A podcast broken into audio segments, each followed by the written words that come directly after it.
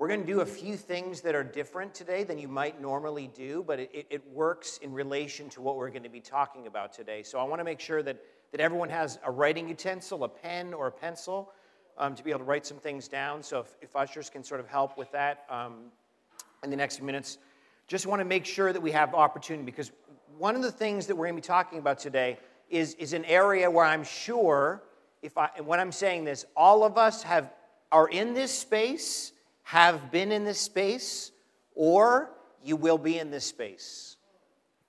You're asking for something from God, and He hasn't provided it yet. You're asking for God to change something, and the change hasn't come. And you're still asking. So we're all in those spaces. We've been in those spaces, we are in that space, or we will be in that space where God will put us in, in moments and we'll be asking and we won't be seeing the answers. And so today, what I want us to do is to understand how God has hope for us in that space, how we learn to find love and joy in that space. But we live in the midst of the world that doesn't want us to find hope and help in the midst of these spaces because of two things. So, the first thing we have to be aware of is we live in a culture amidst the noise and the now the noise and the now. You, understand that in the midst of what we're facing, there's always something pressing to be done. Or we have phones or internet or TV or messages or music that are always just pressing in on us. There is noise all around us. Always, wherever we're going. It's difficult for us to hear ourselves think because we know there are just so many things going on in our life things we need to do, places we need to be, conversations we need to be a part of, music we want to hear, shows we need to catch up on, the news that we need to stay current on. All these things pressing in on us again and again. We are surrounded by the noise. But not only is it noise that we find ourselves living amongst, that causes the struggle in us being able to embrace what God has for us today, but it's also the culture of the now. In fact, if we're really honest, it's more like the culture of yesterday. We need something yesterday, right? We live in a culture that constantly tells us that what you need, you need it right away. The microwave oven was the introduction of us trying to move into spaces of getting things to become easier. When an upgrade comes in a phone, we need it right away. When uh, we want the email, we want our internet to be as fast as possible. We want stuff right away. We need it at our fingertips at a moment's notice. This is the culture we live in, constantly, that we constantly think that everything we need, we need it right away. The noise and the now pressing in on us again and again. This is the air we breathe as we step out into the world every day. But in the midst of this, in the midst of this, God has something to say. God has something to say. So we have to form countercultural practices in our life that help us understand that there's noise that we need to push away and not everything happens right away. There's noise that we need to push away, and not everything happens right away. And so, if we want to live in the good of this, if we want to trust that God has a better way for us in the midst of the life that He has for us, we need to have countercultural practices, practices that help us understand and celebrate a different way that God has for us because that's the, the air we breathe is the noise and the now. And so together we're going to look at a text. And if you haven't already, you can turn with me to Psalm 40. Psalm 40 is going to teach us today about how we find hope in the holdup. Find hope in the holdup. I'm going to pray for us, and then we can dig into our text together. Jesus, we, have we've, we've already been blessed. We, we've already been filled. To rejoice in singing songs about you that are true. These are truths about you, our shepherd who promises to guide us. We have heard testimony of people that have been rejoicing and celebrating your faithfulness. We have been reminded of the many hands that make light work, that that make Recovery House what it is a place of service and love for others. Father, we've been blessed already. But as we turn now to your word, I pray that you'd help us to hear from you. And I pray that it not just be information that would make us smart. I pray that it would be truths from the one who knows us best, who has made us, that would change us as we receive from you and then take it and put it into practice in the strength you provide. All of this we want because we want more of you. And we pray that you teach us and lead us now. More than anything I say, Father, I pray that Jesus, you'd be magnified and that your word would be clear and that we'd celebrate who you are and what you've done. We thank you for all this in your precious name, Jesus. Amen.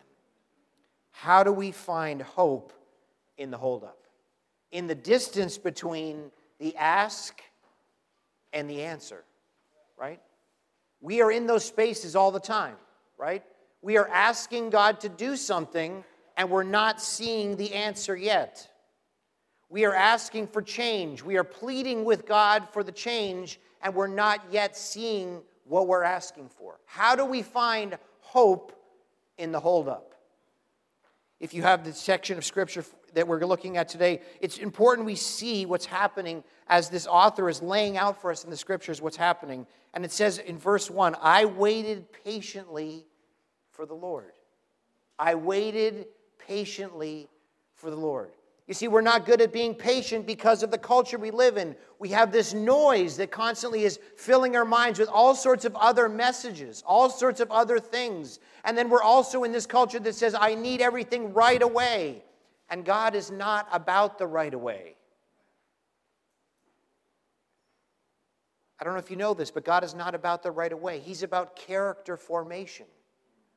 And character can't be rushed. Character can't be rushed. There is no magic pill for learning patience. And so we have to know what it means to find hope in the holdup. We have to wait patiently. How do we learn to wait patiently? What does it mean for us to embrace the holdup? The, this waiting season between what we really want, often good things, the distance between that asking and the answer from God. The first is the waiting and the silence help reveal what we trust. It reveals what we trust. Because what's happening in the waiting is it's revealing things about us. It's revealing things about us. Learning about the silence and the waiting is it uncovers what we trust. We're, we're starting to understand as we're waiting, there's things about us that are being uncovered. There's things about us that we start to see. The first is what we trust. In the holdup, we learn what we trust. When things go bad, where do we go? What do we look to? What do we hold on to? When things are hard, when things going, aren't going on our way, where we're in trouble, what do we trust in? My wisdom, my plan, my strength, substances, friends. Not some of these things aren't bad things, but these are not the place we find lasting hope. We're going to go to how we find that in a minute. But first, we have to understand again, we have to learn to silence the noise to hear what we really want. And often, what we want is other things. Other things. We waiting is hard, and we often short circuit God's plan, His timing for lesser hopes. See, in verse 4, when it says, that he does not look to the proud. That word means many more things. The Hebrew word is very, language is very poetic. And so it, it means various things. But one of the things it talks about this idea of the sea monster. Because we just want, what we want is something that will just fix us or that will get rid of the mess. Something that will just devour all of our problems. Something that will just get rid of all the troubles. But God often doesn't work that way. We want the quick fix. We want the right answer. You see, when we're in trouble, what we want sometimes is we go to the people that just tell us what we want to hear. We just want the person that's going to tell us what we want to hear. You're right to be angry. You should get what you want. This is not your fault. What do we trust in these moments? Do we trust what we want to hear, what we think is right, how we think it should work, how our timing ought to be in this situation? The holdup reveals what we trust. You see, I think I know how to fix it. I think I know what works best. I think I know how this ought to go. But God's like, nah. I got a new song. I got a new song. It's not the same old song and dance that you keep settling for. It's a new song. He put a new song in my mouth. But I have to slow down and be quiet enough to hear the new melody that God wants to bring into that situation? Am I settling for the same old, same old in these situations, trusting in what I think is right and what I think it should look like and how I think it should go? Or am I listening for the new song? But I have to get rid of the noise and I have to be still and I have to wait. Because it's hard to hear and it's hard to see when I'm so busy filling my mind and moving forward. The holdup reveals what we trust. Because it's like being put in situations, we often aren't really in a place to, re, to know what we trust until we're in places where we don't have anything else. For me, I'm in these situations often when I'm speaking and leading and in situations where I'm a visible minority, right? I'll go to tenant meetings and to uh, to, to, to jails and I'll go to space. And I'm very clearly the minority in these moments. And so I think I know the right thing to say. I think I know how this ought to work. I think I know what this looks like. If I'm just resting in my wisdom and my plan and how I think it ought to work, I'm probably making it worse. Because the people that are in the situation know far better than me how it ought to work. And I have to be willing to put in those situations where I just can't trust my wisdom. The way I look at this, the way I think things ought to go, is probably not the way it ought to be. And it has to be in those situations where you're going into, into places where you don't have anything else but God. Because we can so easily grab onto other things right? we can functionally live like we don't need God because we can trust in a phone or money or friends. We can functionally live like I can hold my life down. I can, I can make this work. But does it really work? If we slow down and we silence the other noise, do we really have hope? Is our life really at rest? Do we really have peace? See, much like the miry clay that's being described, he lifted me up out of the slimy pit. We try and pick ourselves up, end up right back in the mess. But do we hear God in these moments? Are we willing to get rid of the noise, to take off the headphones that constantly drown out the voice of God? We try and pull ourselves out of the mess. Do we slow down? Do we sit still? Do we unplug? Quiet ourselves long enough to hear a better song. Not only does the holdup reveal what we trust, it reveals where we look. It reveals where we look. Look again in verse 4. Blessed is the one who trusts in the Lord, who does not look to the proud. Because again, here's the situation. In trouble and in trials, here's the first place we often look it's someone else's fault. It's someone else's problem. When things aren't going right, when things aren't going well, always the problems are outside of me. It's someone else's problem.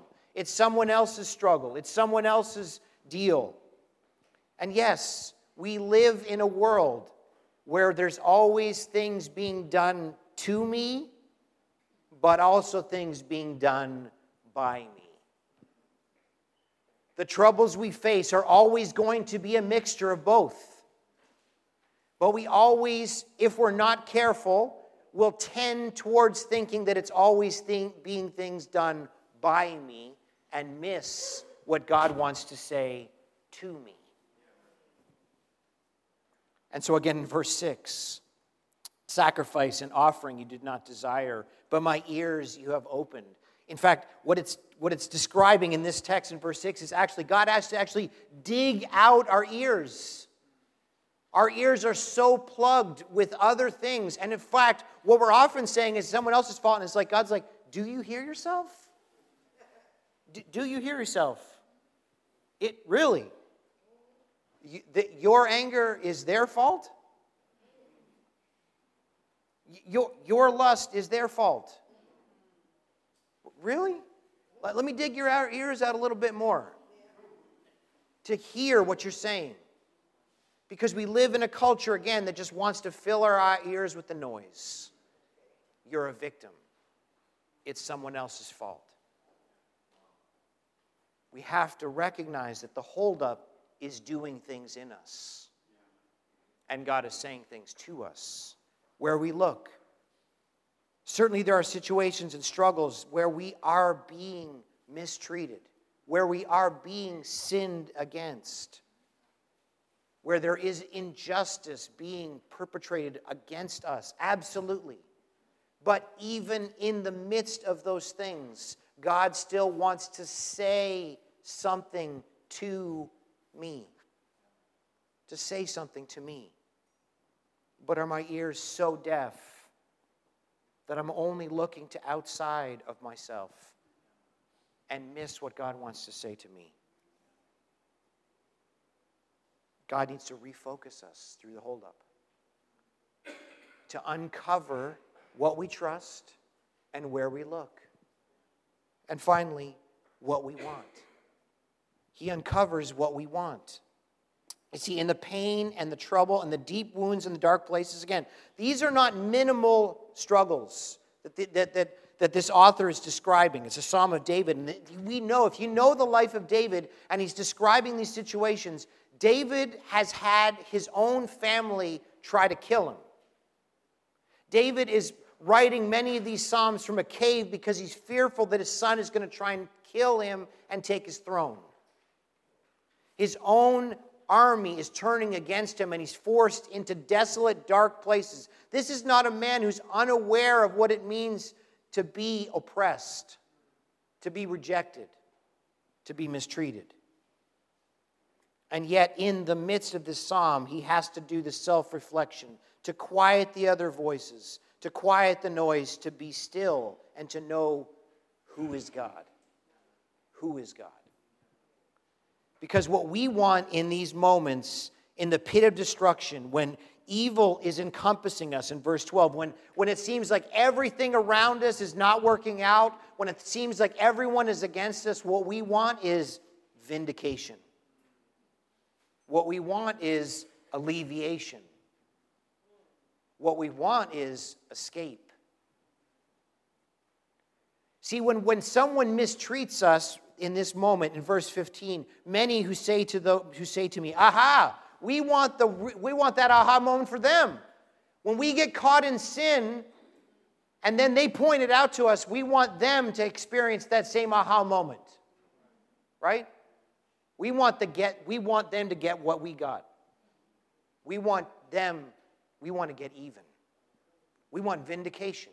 When we've been mistreated when someone has spoken false, falsely against us, gossiped, slandered us. We want them to get what they deserve. We want vindication. We want alleviation. We want escape. We want things to be made right how I see fit. How I see fit. I want them to know how wrong they are. I want them to know how wrong they've been. I want them to know how good I've been. I want them to know how wrong they were about me or about that situation. But God is not about that. Because grace speaks a better word in all of these things. And here's the thing we, we just don't, it's not just these moments of interpersonal. When it comes to these situations of trouble, what we really want is just escape. I want alleviation. I want out. I want out. I want things to be better now. But we know from what this verse and what this section of scripture is talking about that he says, He set my feet upon a rock that I can stand with the Lord. But yet, verse 17 says at the end of this text, But as for me, I'm still, I am poor and needy. There's something greater going on than just alleviation, than just escape in this text. The holdup is reminding us that God is about a bigger plan, a better plan than just getting us out of trouble. Than just getting us out of trouble. We want validation, we want escape. But God has a bigger plan, a better plan. See, it's like it's like rush, it's like rushing to eat. Have you ever had one of those moments where I love Reese's peanut butter cups, okay? like really I love too much. But but those moments, you, you ever have these moments where like like what's in peanut butter cups? And like I would just blindly, I just go to the store, I'd grab them, and then they get like the double, give the big ones now, like this, the big cups. And you're like, more goodness for me. Yes, absolutely. But then I'm like, what is in these peanut butter cups? And then I flip over the, the, the packaging and I'm like, what is PBRF? Like, what is that? That's not even, that's, that's, that's not food. That's something else. But in these moments, right, when we just want things to be made right, we just keep doing the same thing, doing the same thing, doing the same thing, and expect a different result. And we stop and say, dang, is this really making things better? I just keep going back to this well. It's like, why do I feel terrible? Because I'm eating PBNF, whatever that is, and assuming it's going to make me feel better. I don't even know what that is. We, it's, that's what insanity is going to the same thing again and again and assuming a different result. Right? So God is about something bigger and deeper. He wants us to see what is it in the holdup when I'm waiting for the answer? What do I trust? What do I want? What do I need? Where do I look? Am I just going to the same old, same old and expecting a different result? Oh, I'll feel better next time I have this peanut butter cup, I swear. No. It's the same junk going into my body again. God is about a deeper, better agenda than just getting me out of trouble. And if, and if we don't believe that, look at the cross. There was no quick fix for our redemption. I mean, Jesus pleads with his Father for it to be brief, and it was in consideration to how long crucifixion usually lasted. We know this as you look at the scripture. The, the soldiers were surprised at how quick he had died when they pierced his side. But make no mistake, he's dying from suffocation. That is not a quick fix for our redemption. So, lest we think that God is about quick fixes in our life, don't forget the cross. Because pain often produces things that we would never have chosen, but will be better for on the other side. Pain produces things that we never would have chosen in the beginning, but produces something better on the other side. For the joy, for the joy. On the other side of the pain, he endured the cross. God is not about quick fixes. And so the holdup reminds us where are those quick fixes? What do I try and settle for instead of God in these moments? What do I want? Where do I look? What do I think I need? And here's what I want you to do just take a moment. What are you waiting on right now? What, what are you waiting on? Maybe it's a job, kids, health, marriage. Maybe you want to get clean. What is it you're waiting on right now? And what is God telling you in the waiting? What have you tried already while you've been waiting on the change that you know, if you're honest, you know it's not producing? It's not producing. God wants us to slow down. He wants us to sit still. In the midst of the noise, in the midst of a now culture, He wants us to slow down and sit still and say, What do you really want? And be willing to ask ourselves the tough questions What am I settling for in the hope of getting better? What am I settling for? And then asking, Is it working? Is it working? The holdup helps us uncover more about us. Now, how is that hope filled? How is it hope in the holdup if all we're doing is digging up all the dirty junk inside of us? Because we won't know where to find hope until we know where we can't find it. We won't know where to find hope until we know where we can't find it. And if we're not slowing down long enough, we're just that crazy person throwing the peanut butter cup in their mouth saying, I know this is going to work this time. I know it's going to work this time. No, it ain't. It's not going to work this time. But we have to slow down. Where am I trying to find hope? And it's not providing. It's not providing. But hope in the holdup, we also learn to discover what he offers. What he offers. The first is he offers stability. He offers stability. We're in the miry pit, we're in the mud, we're in the mess. And verse 2 He sets my feet on a rock. He sets my feet on a rock.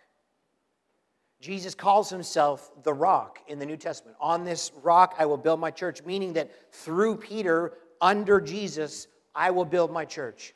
The rock that becomes the stumbling stone for much of the New Testament church because they think that they have to do things to earn favor with God. And Jesus saying, no, it's not about that. It's about trusting me. Remember again, where do we look? Verse 6. We think we have to make ourselves better. We think we have to fix ourselves. We think oh, if I try harder, if I read my Bible more, if I pray more, if I'm at church more, then things will get better. Now, those things bad? No, but those things don't change us. You know, the only thing that changes us from the inside out? Jesus. Because he gives us a new heart. And that means we love different things. We learn to love different things. What he offers is his stability. I'm not swayed by emotion, by thinking that God loves me. He doesn't love me because of how well I'm doing with him. He doesn't love me because I had a really good day and doesn't not love me because I had a really bad day. No, he loves me because I trust in the rock. Jesus, the one who has finished the work, that I know I'm loved and accepted because when Jesus says, it's finished, he really means it that everything that I need to be that needs to be done for me to be right with God was accomplished by Jesus Christ. Nothing else. Nothing else. And so if I'm having a bad day, it's not like God loves me less. And if I'm having a great day, it's not like He loves me more. He can't love me any more or any less than He loves Jesus. And that's how He sees us when we put our trust in the rock. We put our trust in the rock. He offers stability. Because our circumstances are going to change, right? You're in a good space right now. Maybe you come in and you just got a job, your marriage is doing well, you have good friends, financially you're stable. You don't know what tomorrow brings. I don't know what tomorrow brings, right? You go for the checkup, and the doctor's like, ah, I don't know what that is. We're going to need to take a look at that. You, you, you find out your work's like, we're going to have to do cutbacks, and we're not exactly sure who's going to make the cut. You, you, you go to hang out with your friends and find out, oh man, I, I can't afford my rent anymore. I'm going to have to move back to the South. Your circumstances might change. But you know what doesn't change? The rock. We stand on Him. He offers stability to say, You can trust me. You can trust me. He puts our feet on a rock because He's not just about changing our circumstances, He's about changing our soul our soul, the inside of us, so that we can weather whatever storm because we know I'm standing on the one who is over all my circumstances. No matter what happens out there, you know what's happening in here? I'm loved because I'm, tr- I'm known and I'm a child of the living God who rules over everything. Changing how I feel in trouble because I know that I'm loved by the one who rules over my trouble. That doesn't mean he's always going to relieve my trouble. That doesn't mean he's always going to fix it in the way I want, how I want, when I want. You know what that does mean, though? He rules over it. He rules over it. And he offers this. Verse 10. He doesn't just offer us quick fixes, he offers us his righteousness. His righteousness. Look, look again. This is what's beautiful about this text is it reminds us of where our hope is found. Verse 10, I do not hide, and these words matter, your righteousness. Your righteousness. He gives us his righteousness. God, who is perfect in all of his ways. We just sang that. Perfect in all of your ways. Perfect in all of your ways. And how does God see me? Perfect in all my ways. Perfect in all my ways. That's how he sees us in Jesus. You are perfect in all of your ways. That's how he sees us. Stability to know that that's how he sees us. And that doesn't change. His saving act. Sacrifices and offerings won't get us there. How well I know my Bible, or how much I pray, or how much I'm at church, or how many Bible studies I go to, that won't change us. You know what will change us? Resting in His righteousness. His righteousness. Because He knows this. Look, look again, when I think it's someone else's fault, when I look at someone else, he, thinking about how God sees me and the stability that that gives my soul in view of how he could see me. Verse 12 For my troubles without number surrounding me, my sins have overtaken me and I cannot see. They are more than the hairs of my head. My sins, more than the hairs of my head. Some of us have more or less, but we all started with around the same. Follicles are still there, they're just not doing their work as well as they used to. But you recognize that's how God could see me and chooses not to. Chooses not to. In fact, instead, he chooses to see you as his righteousness. So I don't need a full head of hair. I don't need a full bank account. I don't need a full Facebook friend, full, full group of Facebook friends. You know what I need? God. And He loves me more than any of those things and will love me more than any of those things. You see, some of us are, if we're honest, we don't want to be still in these moments. We don't want to slow down because we're afraid of what we'll hear. We're afraid of what we'll hear. We're afraid we'll hear, but God doesn't really love you. Like, think of all the things that you've done. Look at where you've been. You've done that again. God doesn't really love you. I mean, He loves this person. Certainly, look at this person's works. But you, ah, I'm not sure He loves you. If we're honest, we don't want to be still because we're afraid of what we'll hear. And this is why we need to remind each other to come together that we don't celebrate our works, we celebrate His. His righteousness given freely to us because Jesus gave up His life for us. So some of us, are, don't, we don't want to slow down. We don't want to slow down. And in the holdup, we discover He alone offers stability. Secondly, though, what He offers is company company. You see, when trouble comes, I don't know if you're like this, but maybe you have those friends. Sometimes I'm that friend, right? No, no, not me.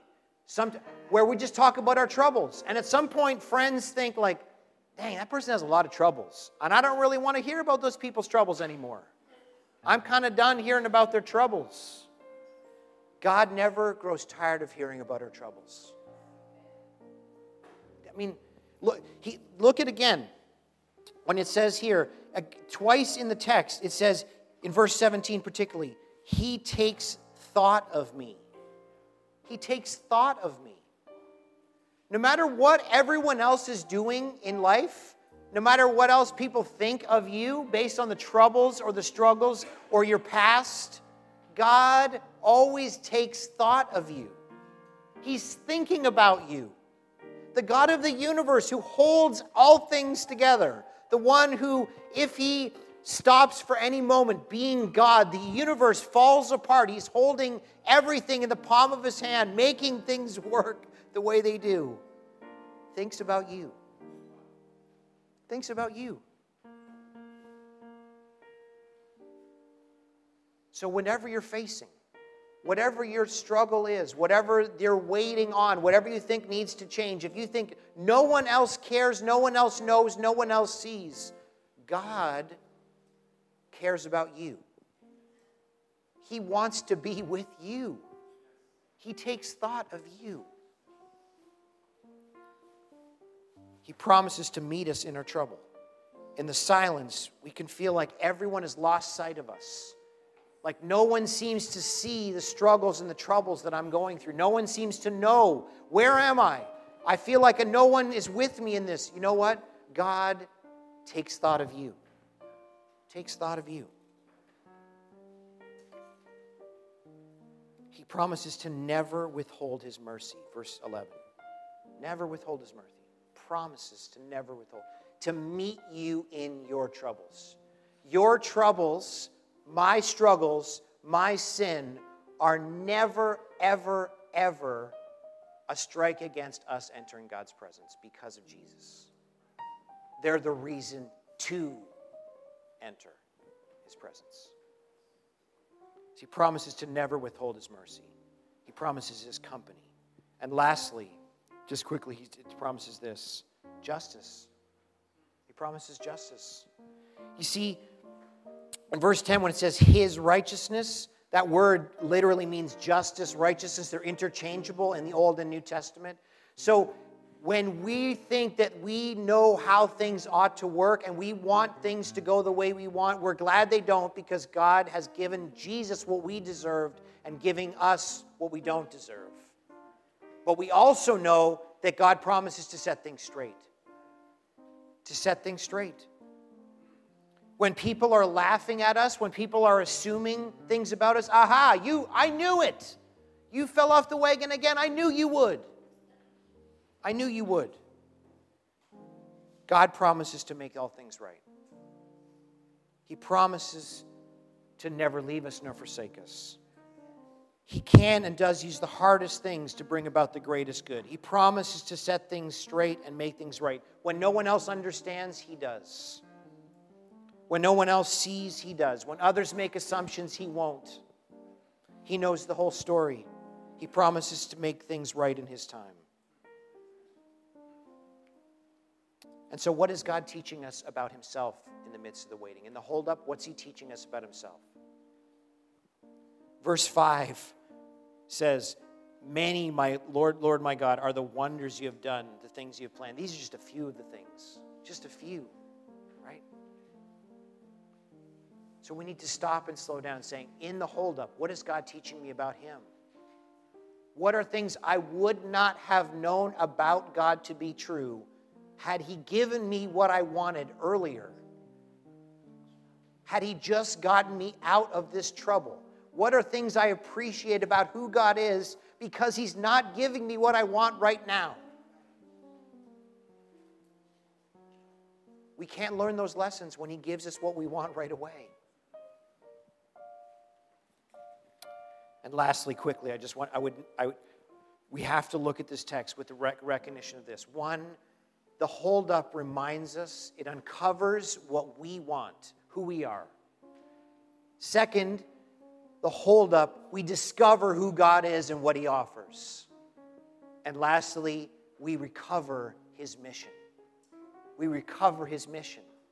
Again and again in this text, what it says is, I will continue to declare God's goodness, His faithfulness, His love, His patience, His joy. Look again, verse 3 He put a new song in my mouth. Verse 10 I do not hide your righteousness, I speak of your faithfulness. You see, when we know where hope is found, we will share that with others. Because we know that our troubles are not the end of the story. God promises in verse 7 to finish what he started. Your my life is written in your scroll.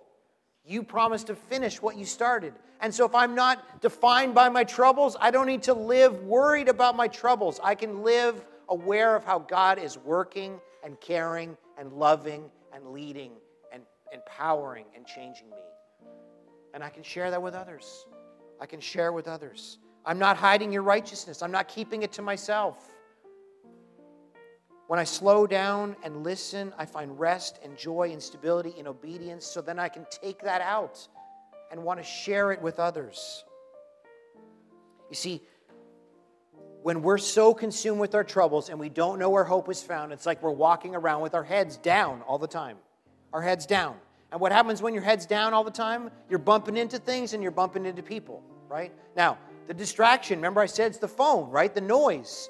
We're so consumed with self, what we need to be done, and we're bouncing into things and bumping into people all over the place. God wants us to look up. And when we look up, we can look out and see the others that we can offer hope to. To see that His righteousness and His love is worth sharing because we know where hope is found. See, the holdup reminds us I am on a mission. This mission isn't about my will and my desires, it's about God's plan. God's plan. And God's plan is that He mysteriously and graciously promises to make all things right in my life, in this world, for His glory, for my good, and invites me into that. Part of the plan of sharing His goodness. To believe, as it says in verse 7 and verse 8, I desire to do your will your will. By saying, Not my will. My will is what makes the mess. Your will is what brings the hope. My will is what makes things broken. Your will is what makes things whole. I desire to do and to share your will.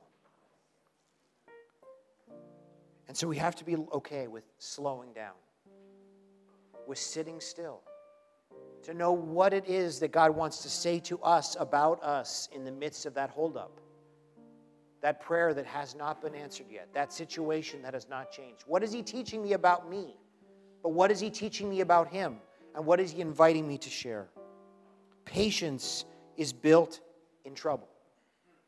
It's built in trouble. There's, there's no way around it. Character formation can't be rushed but the result of God's plan in the midst of the holdup, the results are far better than anything we could have asked or imagined because they transcend circumstances and they go on to eternity. Let's pray together. Father, thank you for this day. Thank you for just some time to still ourselves and to remember that you are God. We are not but you are good. And we know that you promise to do good because you gave us Jesus. And the most painful moment in all of human history, the perfect, righteous Son of God, slain for all sin, brings about the redemption of humanity. So we know, Father, that even in great pain, you can bring about great good.